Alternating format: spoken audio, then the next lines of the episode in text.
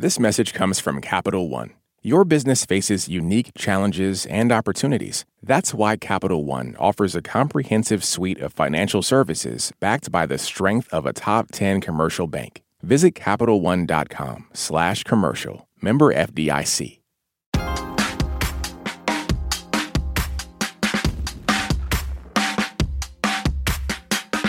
Down in Dawson during the late nineteen fifties, at least twelve black men were beaten or shot by white police.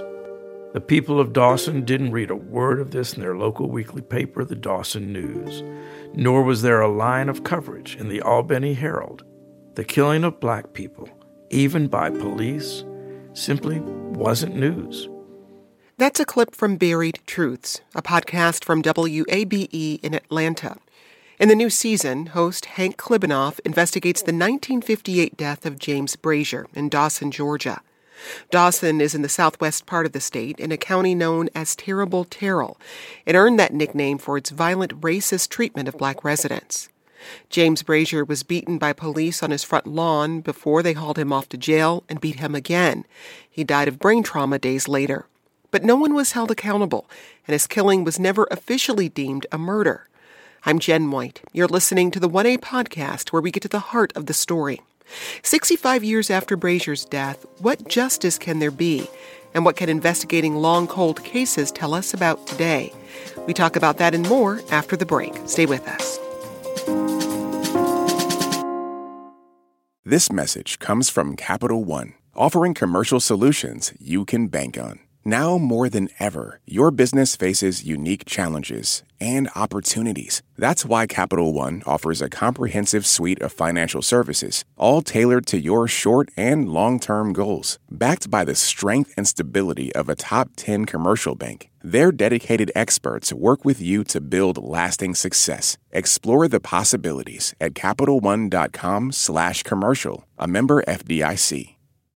Support for N P R and the following message come from I X L Online. Is your child asking questions on their homework you don't feel equipped to answer? I X L Learning uses advanced algorithms to give the right help to each kid, no matter the age or personality. One subscription gets you everything. One site for all the kids in your home, pre-K to twelfth grade. Make an impact on your child's learning. Get I X L now. And N P R listeners can get an exclusive twenty percent off I X L membership when they sign up today at IXL.com slash NPR. Last year, over twenty thousand people joined the Body Electric study to change their sedentary, screen-filled lives. And guess what? We saw amazing effects. Now you can try N P R's Body Electric Challenge yourself. Listen to updated and new episodes wherever you get your podcasts. Let's turn to the creator of Buried Truths, journalist Hank Klibanoff. He's also a professor of creative writing at Emory University, and he won the Pulitzer Prize for his book, The Race Beat. Hank, welcome back to one A. Thank you, Jen. It's good to be with you. So I have to say your podcast is is a tough listen, um, but it's an important one, and I just want to give a heads up to our listeners that this conversation will likely be difficult too. But let's meet the people central to the story to start. They're no longer alive, but in nineteen fifty-eight, they lived in that Georgia county known as Terrible Terrell. Who was James Brazier? James Brazier was a thirty-one-year-old uh, husband and father of four.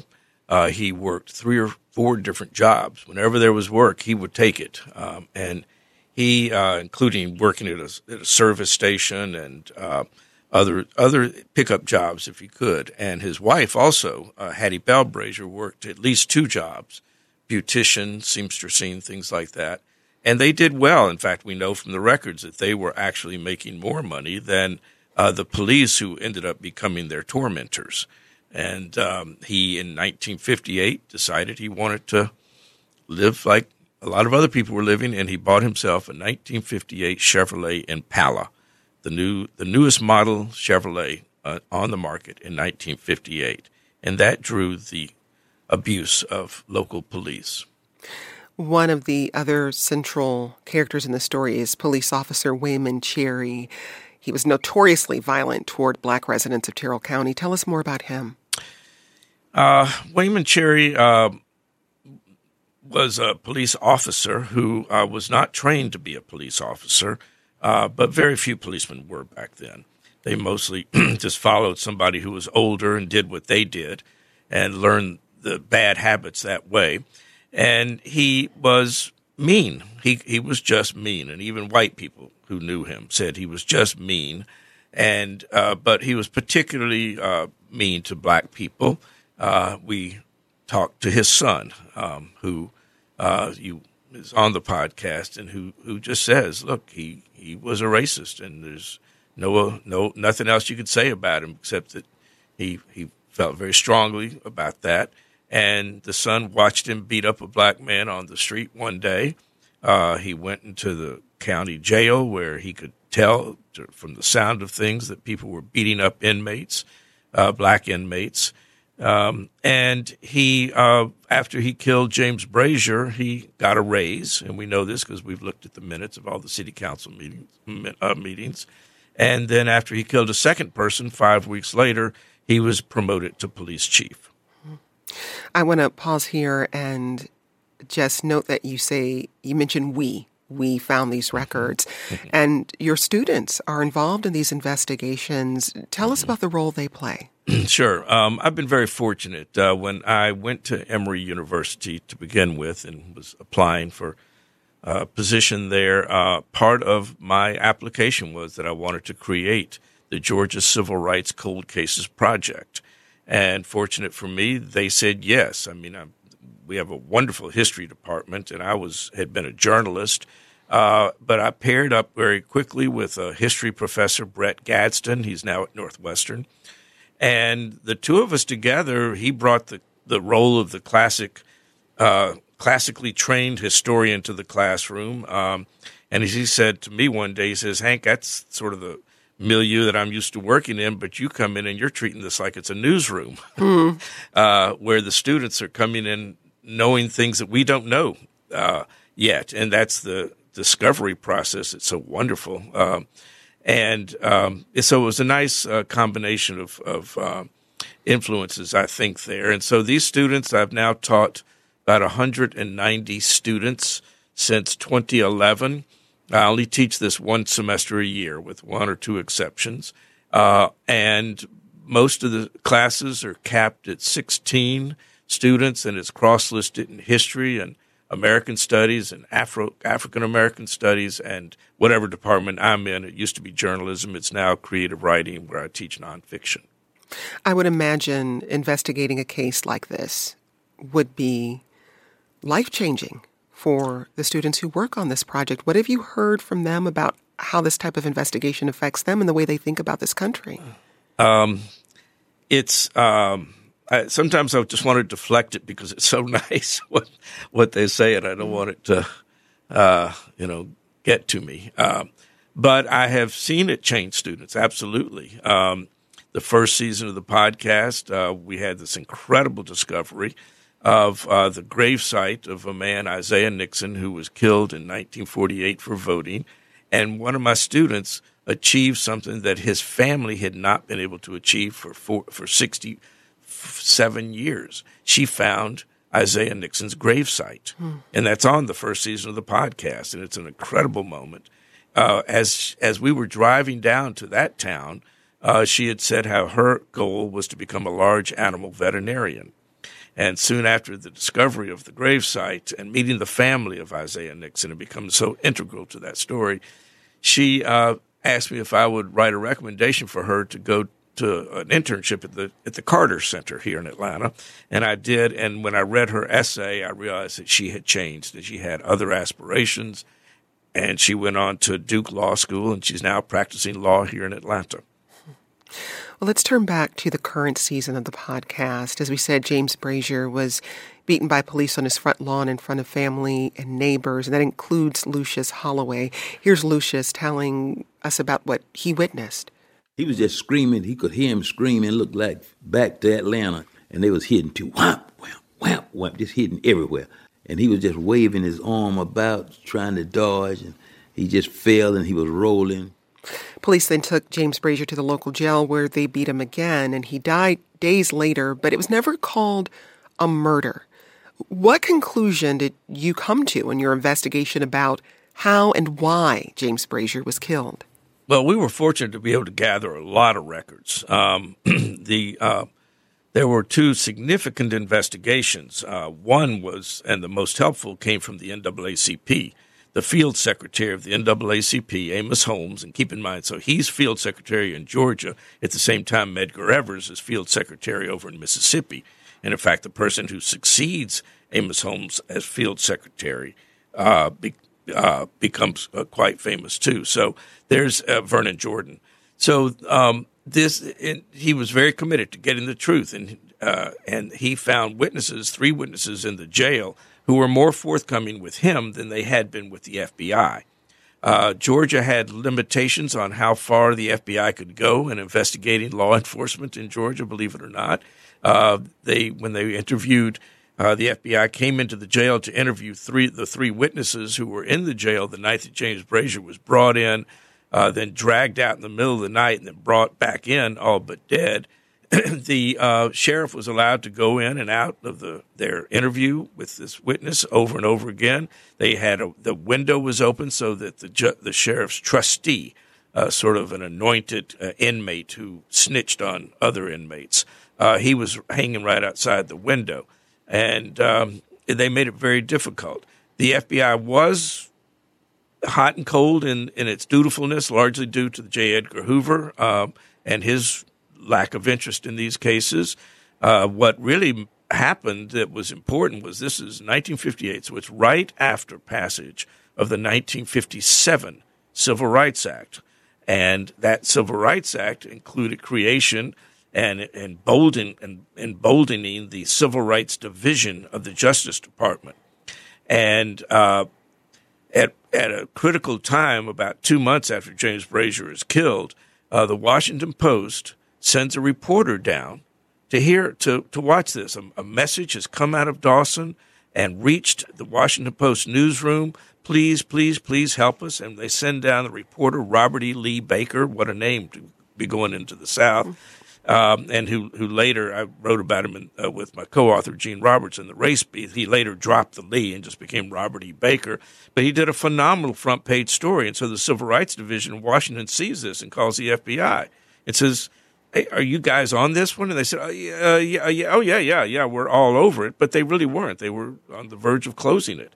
But they got reengaged. Suddenly there's a grand jury in Macon, a federal grand jury in Macon, and um, it, it just fails utterly. They just weren't prepared. They didn't hadn't done their work. Um, cr- critically important is the, the, the police officer we were talking about who was so awful, uh, Mister Cherry. Um, he he's on the streets of Dawson, knowing he's under investigation by this grand jury up in Macon, and he sees one of the key witnesses against him a few days before the grand jury meets. And he says to him, he says, what you doing in town? He says, I'm, whatever he said, I'm here to pick up something for my wife. And he said, you don't need to be out here. I need to take you with me. And he takes him, he locks him up for j- in jail. And he's in jail for the duration of the grand jury. Now, we don't have those grand jury records, so we really don't know what happened inside there. But there was just no no interest at the local level or federal in prosecuting this as a criminal act. Hank, I was struck by the bravery, I don't know what else to call it, the bravery of Hattie Bell Brazier. Um, she filed a federal lawsuit against the Terrell County Police over her husband's killing. She lost that case, but just help us understand what was driving her and how hard she fought to try to get some justice for her husband. On the day after James Brazier was first arrested on the lawn of their house, they'd been in church, two different churches all day long, and the police come to arrest him. He had been driving through town earlier, dropping off kids and nieces and nephews from church, and he saw that the police had stopped his father. Now, James Brazier, like I told you, was driving a nineteen fifty-eight Chevrolet Impala, and he had given his father his nineteen fifty-six Chevrolet. So they both liked late model cars, and the police would stop them all the time, routine stops for nothing, and they'd always add some alcohol-related charge to it, okay? And so he sees a policeman trying to force his father to get into the patrol car, and he gets up and he says, gets out of the car and says to the policeman, don't hit my daddy. I'll help you get him in the car. Of course, all the policeman hears is that imperative, don't hit my daddy. And the policeman finally gets the, his father into the car and t- turns to James Brazier and says, you go home and I'm coming after you. And he did. He went after him, and he, you know, that's where they arrested him on the lawn. And all the neighbors saw it. In fact, they all ultimately gave affidavits. Um, and the police could do just about anything they wanted in a situation like that. And it wasn't, um, you know, keep in mind, there was a lot of white anger at that point. This is four years after Brown versus Board, which is a major upheaval, of course, in in, in the South, uh, of the order, the white order of things. It's uh, right after it's after Rosa Parks by three years. It's after Little Rock by one year. There's a growing storm here in, in the South, and these white people, including the sheriff Zeke Matthews, say, say quite openly and to the Washington Post, to the New York Times, knowing it's going to be all over the national. They said, you know, we have a certain way of living down here, and my job is to make sure that we are able to protect it and, and keep so, it that way. And so that's the environment in which Hattie tries yes. to get justice for right. her husband. And she was unsuccessful, but but she tried. And and help us understand the danger that presented to her and her family as she was sure. as she was pushing for this. Well, she was, and I, when she walked in uh, after James Brazier was beat up and he's in jail, and there he has to go to mayor's court. The mayor, who is an automobile dealer, uh, is the is. adjudicating guilt or innocence in this case, and, Jay, and most people just come in and, and plead guilty. And she comes into the courtroom, and she sees what they had done to her husband overnight. And, and I won't describe it right now, but it's really gross what they had done, and he can hardly talk. He clearly has some sort of brain damage. And um, she grabs him, and she takes him into the car. She takes him to uh, – one hospital where it says, nothing we can do for you, widow. He's still alive. And then she takes him to Columbus, sixty miles away, and they that's where he ultimately dies. And she decided, I'm going to get justice on this some way or another. And so she brings on board Donald Hollowell, a brilliant attorney from uh, Atlanta, and C B. King of Albany, two of the most prominent black attorneys in Georgia, and they sue the mayor, I mean, the police chief and the, and the sheriff and the various law enforcement officers for wrongful death, a civil suit. And she sticks with this all the way to the end. And she, there are some important Pyrrhic victories here. Let's, um, let's get yeah. into some of those Pyrrhic victories after the break, and also into how this story is part of a larger story in Terrell County that includes the intimidation of black voters in the Jim Crow South. We'll get into that right after the break. This message comes from N P R sponsor BetterHelp. When you keep your stress bottled up, it can eat away at you. Therapy is a safe space to get things off your chest and to figure out how to make them better. Try BetterHelp Online Therapy, designed to be convenient, flexible, and suited to your schedule. Get it off your chest with BetterHelp at betterhelp.com slash NPR today to get ten percent off your first month. Support for N P R and the following message come from the Wallace Foundation, working to develop and share practices that can improve learning and enrichment for young people and the vitality of the arts for everyone. Ideas and information at wallace foundation dot org. What does it mean to be black in America? In N P R's Black Stories, Black Truths, a collection of stories as varied, nuanced, and dynamic as black experiences, you'll hear it means everything. Search N P R Black Stories, Black Truths wherever you get your podcast.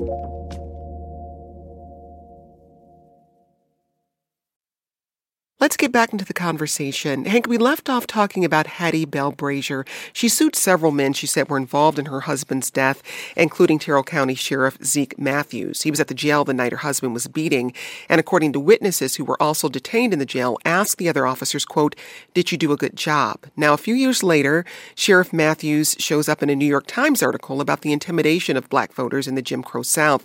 And here's what Matthews said to black residents gathered at Mount Olive Baptist Church. This is read by a voice actor. Are any of you disturbed? Can you vote if you're qualified? Do you need people to come down and tell you what to do? Haven't you been getting along well for the past hundred years? Now, it was a performance for the journalists in attendance, including white reporter Bill Shipp. He had rented a car to drive to the meeting. Here's Bill.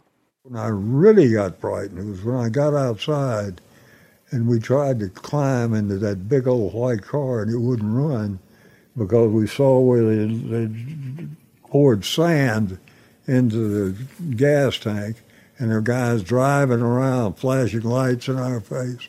I really got scared then because I thought they were, I thought they would be shooting. Now, this is an example of why the Georgia county where James Brazier lived and died was called Terrible Terrell. Describe in more detail what the county was like. Well, it was a great, uh, great amount of poverty there. Of course, it's a farming community, but mostly peanuts. And um, the population was uh, about sixty-seven percent African-American, uh, but only two percent on the voter registration ro- uh, rolls were uh, were African-American. Uh, it was just a poor town where uh, uh, the, the whites dominated everything, and there was just no recourse for black people. When we talked about the word finally getting out about what was happening down there and reaching the Washington Post newsroom, one of my writers uh, I work with, Richard Halleck, referred to it as the Underground Railroad of Information. It, you just couldn't get information out of there about what was going on. Uh, it was locked up. Hmm. I mean, in response to terrible acts of violence and racism, black people in Terrell County found ways to fight back. What examples did you find? Well, that was one way, was by saying, you know, uh, writing letters to officials in Atlanta and hoping that they could bring it. And, I mean, these letters are sad. I mean, there's like, help, help, please, get here, please, please. They have killed five people or they whatever, and and they're, they're, they've sort of got their eye on others. Uh, we're scared. Please get down here. We're afraid. Um, and they resisted by getting the word out as best they could. Uh, they also persisted in pursuing the vote. Uh, Charles Sherrod and the Student Nonviolent Coordinating, S N C C, really was very active down there, and they were really, you know, stealing up the spines of a lot of black people who were not looking for a confrontation with the police because they knew they would lose, but they also knew what their rights were, and they were willing to listen to the wise and courageous people like Charles Sherrod. I'm curious to, to know how you initially learned about James Brazier's death. You know, interestingly, uh, because I had been following civil rights cold cases, and because I had been involved going way back some in the two, earlier in the two thousands and watched the F B I cold case initiative started as a result of all these cases that journalists were bringing to light that n- there was not any active investigation into. Uh, uh, at the time, the Attorney General Alberto Gonzales and Robert Mueller, the head of the F B I, released a list of one hundred and something cases. Um, and we all knew it was not nearly as many as cases as there as there were, but James Brazier was on there. And a colleague I was working with on some cold cases across the South, John Fleming, an, uh, a journalist here in Atlanta, he had just done took on the responsibility of submitting the FOIA, Freedom of Information Act requests. And when that stuff came in, it was like, whoa, this is some pretty powerful stuff. Of course, there were a lot of redactions. Um, as I mentioned, the grand jury information is still being withheld from us. Uh, so the more I read, and, and then we submitted a second one for the fi- the other man who was killed five weeks later by the same police officer. Uh, his name was Willie Countryman, and that too was very revealing that this was a reign of terror, and that that and that Robert E. Lee Baker of the Washington Post had nailed that story completely uh, on a very without much material, and certainly with even, without even the internet to, to work with. Well, as we said, after police beat James Brazier and, and brought him to jail and beat him again, they were worried enough about his condition to call in a physician. Doctor Charles M. Ward later described James's injuries in a deposition for Hattie Brazier's lawsuit, and here that is voiced by an actor. His gait was not steady. His speech at the time was, well, incoherent, not as you would ordinarily expect. But there was another thing in the general examination. One of the things, the odor of alcohol, was fairly strong.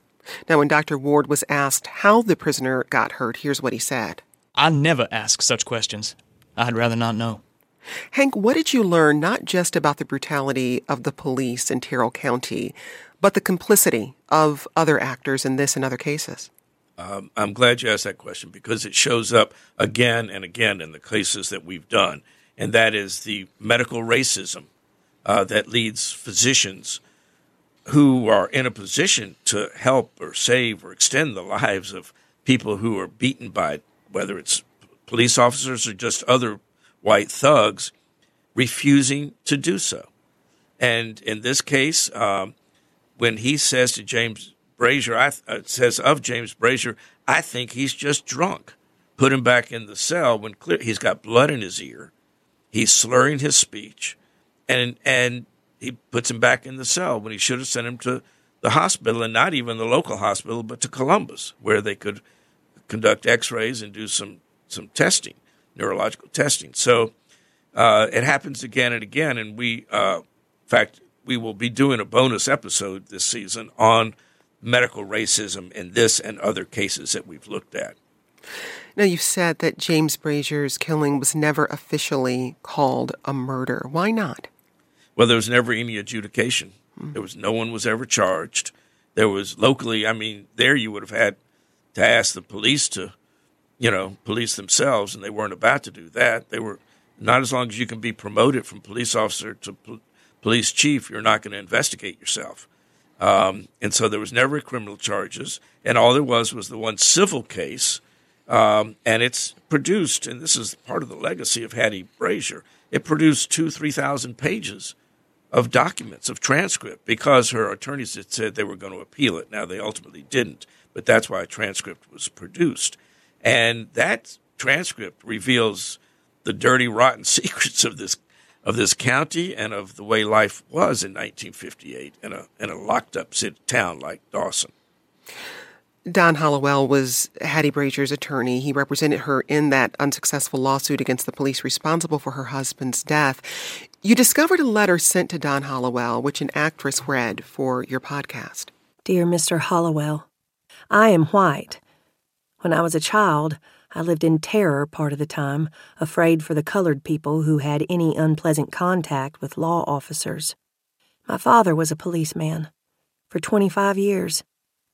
I loved him and idolized him, but he was cruel to Negroes.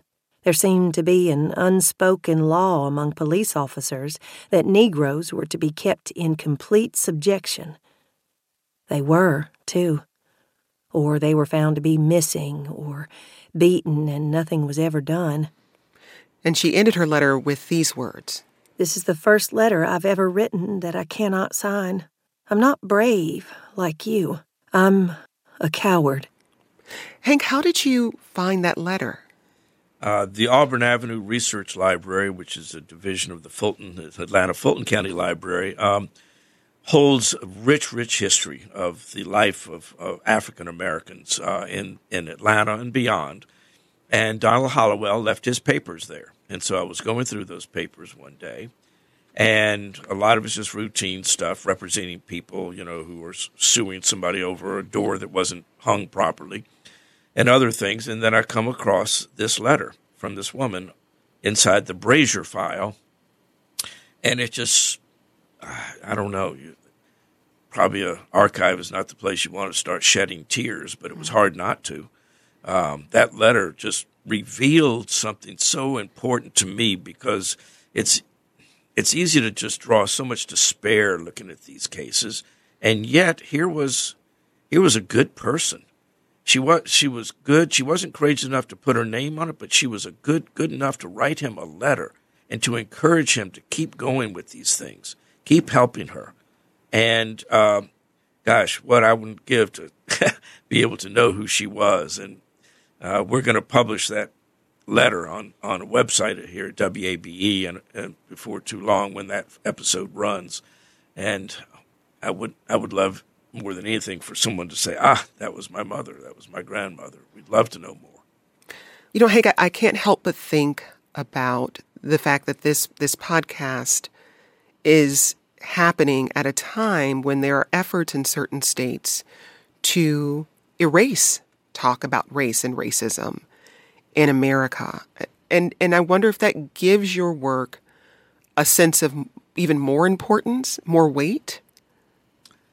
Well, uh, I think it does. You know, um, I have to say I draw some uh, security because I work at a at a I don't work at a public university, uh, but I'm not sure if I worked at a public university that this wouldn't be on someone's radar.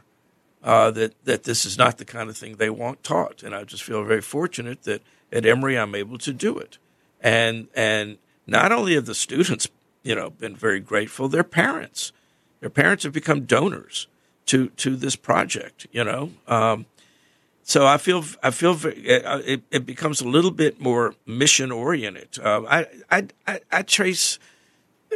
Journalists always want to go back and look back at stories they looked at before. How did that turn out? Close the loop on these things.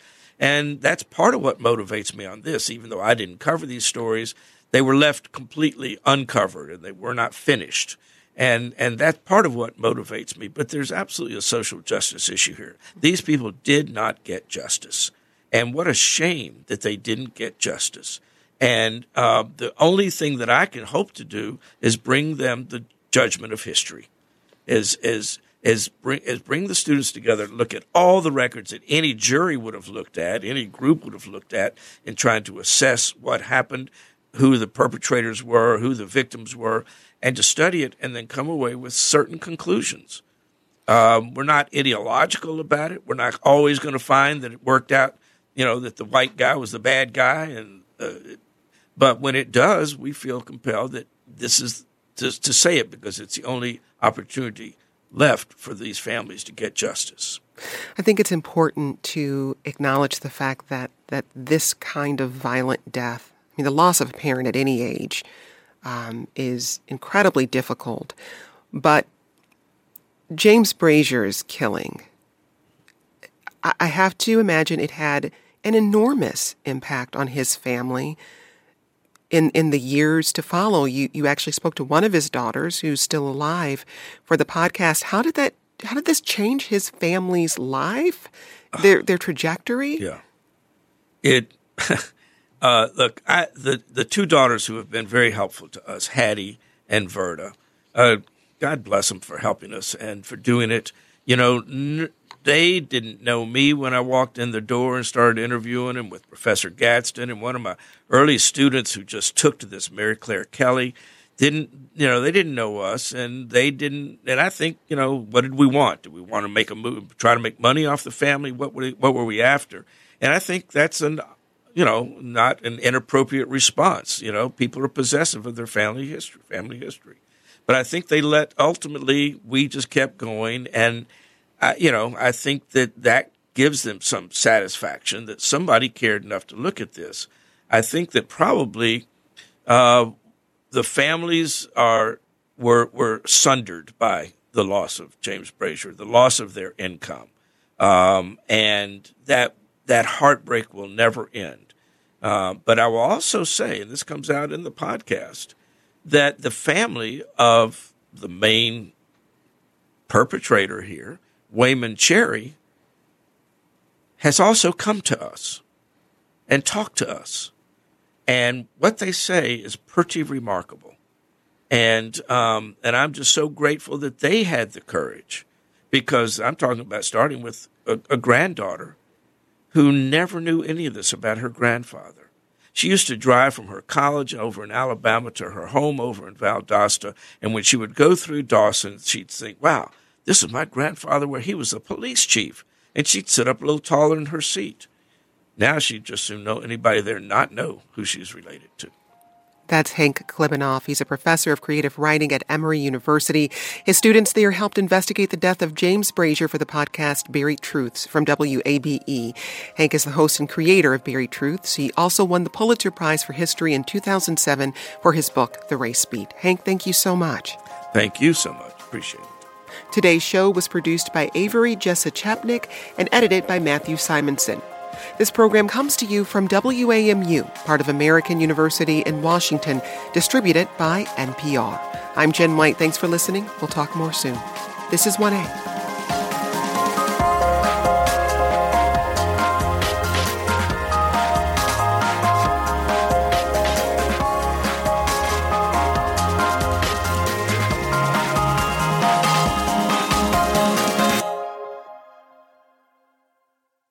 This message comes from N P R sponsor Mint Mobile. From the gas pump to the grocery store, inflation is everywhere. So Mint Mobile is offering premium wireless starting at just fifteen dollars a month. To get your new phone plan for just fifteen dollars, go to mintmobile.com slash switch. This message comes from N P R sponsor Rosetta Stone, an expert in language learning for thirty years. Right now, N P R listeners can get Rosetta Stone's lifetime membership to twenty-five different languages for fifty percent off. Learn more at rosettastone.com slash NPR. It's a high-stakes election year, so it's not enough to just follow along. You need to understand what's happening so you are fully informed come November. Every weekday on the N P R Politics Podcast, our political reporters break down important stories and backstories from the campaign trail so you understand why it matters to you. Listen to the N P R Politics Podcast wherever you get your podcasts.